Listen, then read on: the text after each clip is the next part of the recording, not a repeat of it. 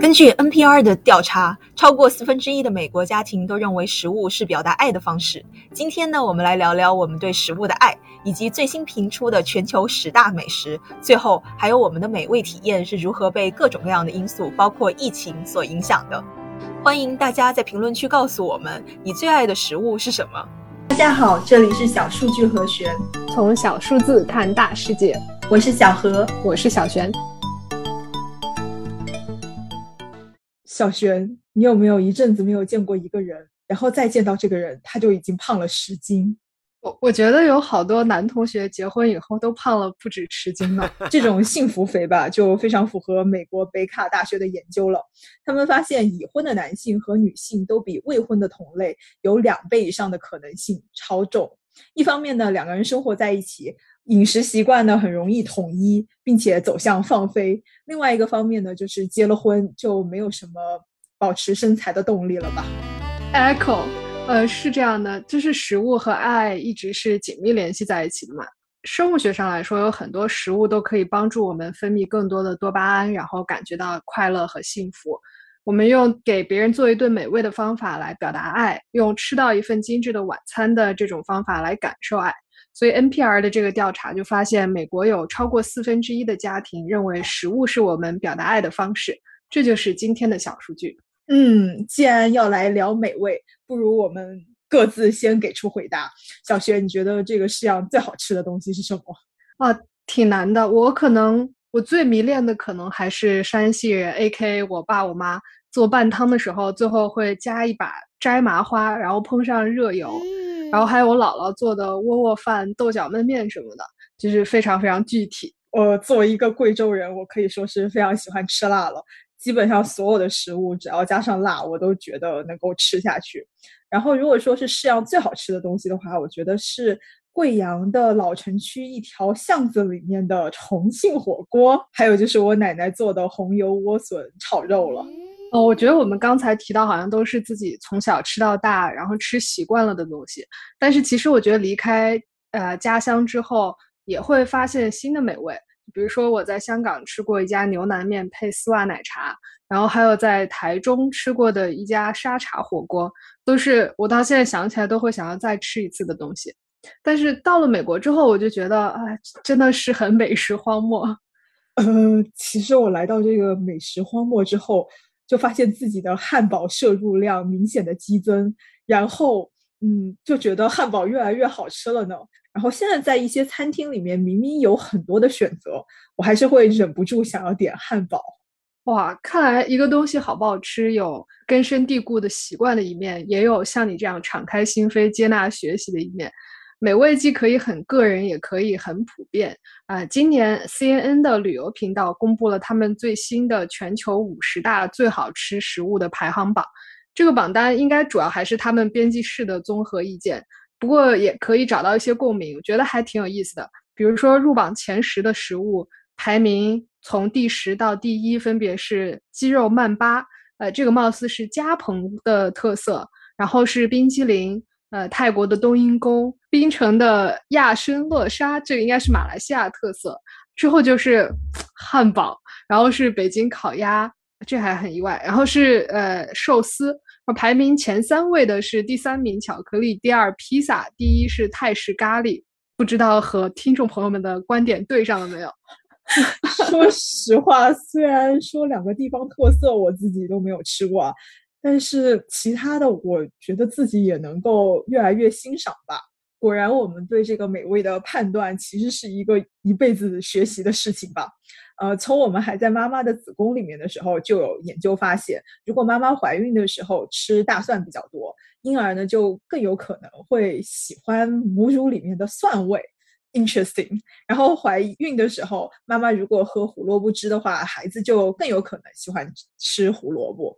呃，我妈妈在怀孕的时候呢，就整天都去吃重庆火锅，所以呢，我就不仅喜欢吃重庆火锅，而且我生出来的时候还特别的红。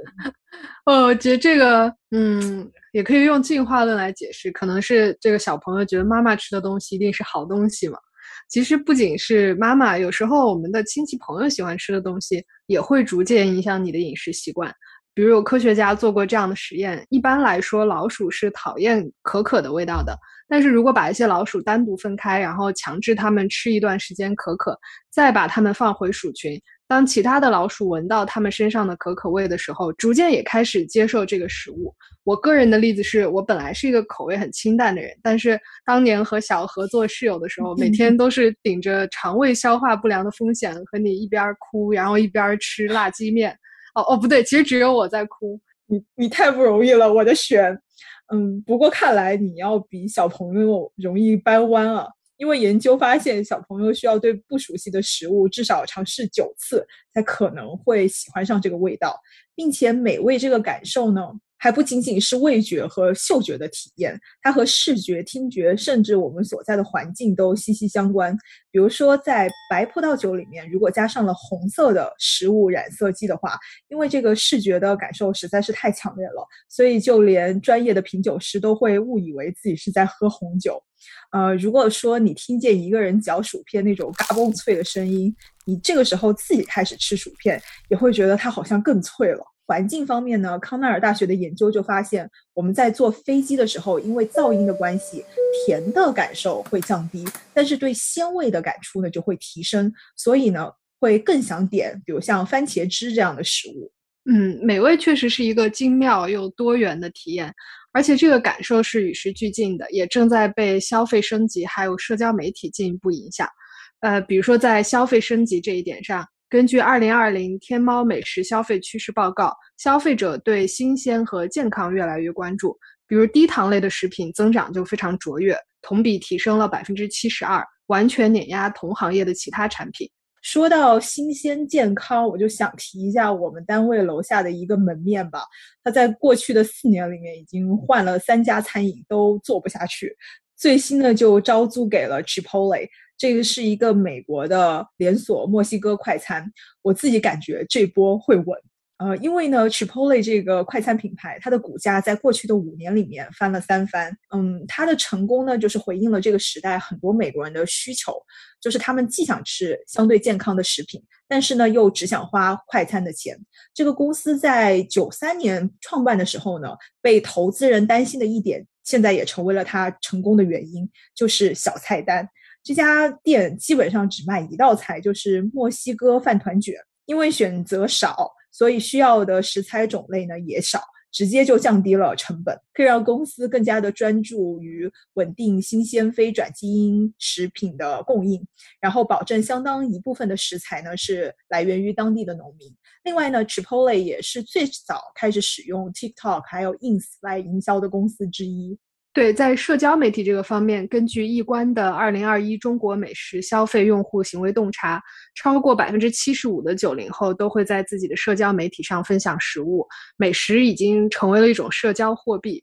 Instagram 上面啊，标签食物的帖子，在今年初已经突破了四亿。根据研究，百分之七十的美国家庭食物选择会受到他们接触的电子信息的影响。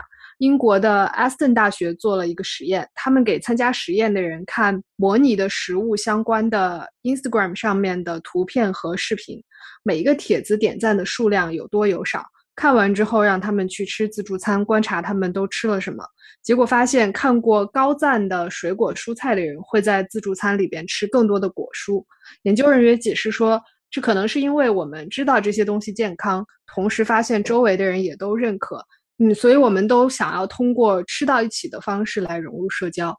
嗯，最后我们还想聊一下疫情对美味的影响。哈佛商业评论上的一篇文章说，疫情之后呢，美国人对蔬菜水果的消费和快餐类的消费都增加了。前者显而易见是因为他们会比较健康，在特殊时期大家会更关注自己的身体；后者呢，则是因为这就是大多数美国人习惯吃的。在疫情的影响之下呢，就像我们看到别人打喷嚏会想立即转头一样，我们会想尽力的保护自己，自然的呢就会多摄取一些过去一直都很安全的食品。所以呢，现在就是与鱼肝蓝沙拉和巨无霸齐飞吧。嗯，那在国内呢，疫情严重的二零二零年，大家在家吃饭的时间变长了。根据二零二一素食青年消费趋势报告。素食行业的利润在去年上半年同比增长了将近百分之十三，在消费额、消费人群、消费频次方面的增速也都高于整个食品行业。其中相对豪华的方便面销量激增，比如说螺蛳粉就彻底火了。提升消费者下厨体验的半成品菜也迎来了大幅的增长。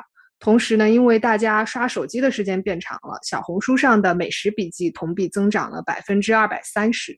直观的结果就是网红款食品的增长率远远高于行业平均。